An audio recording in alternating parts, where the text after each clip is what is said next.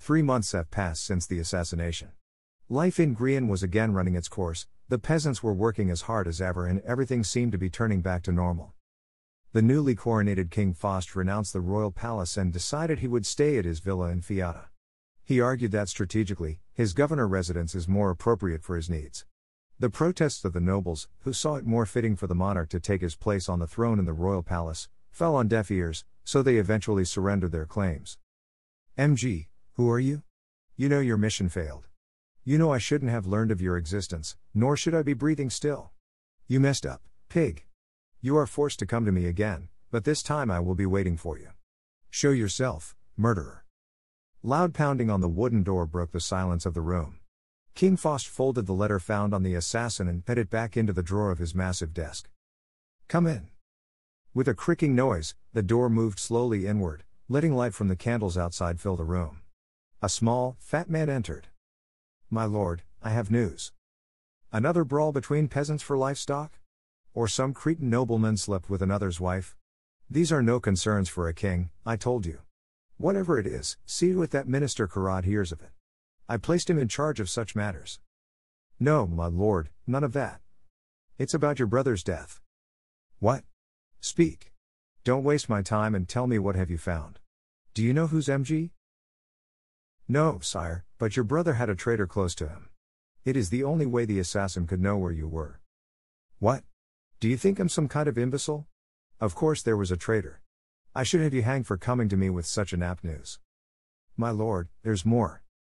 Then speak already, you moron. Of course, sire, I apologize. After the assassination, we searched the body of the murderer and found a strange scar on his left shoulder. It looked like a crescent with an arrow next to it.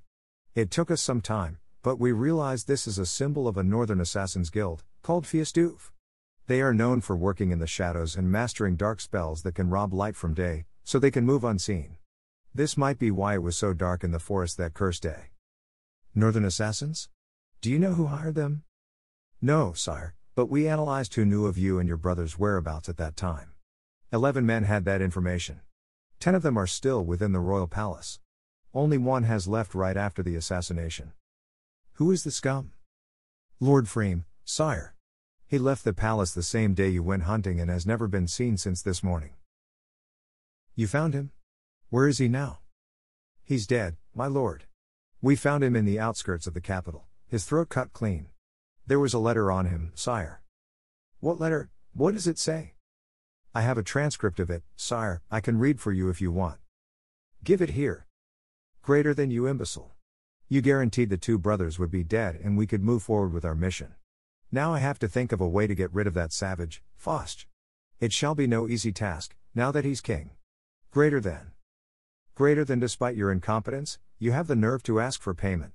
Your stupidity only made matters worse.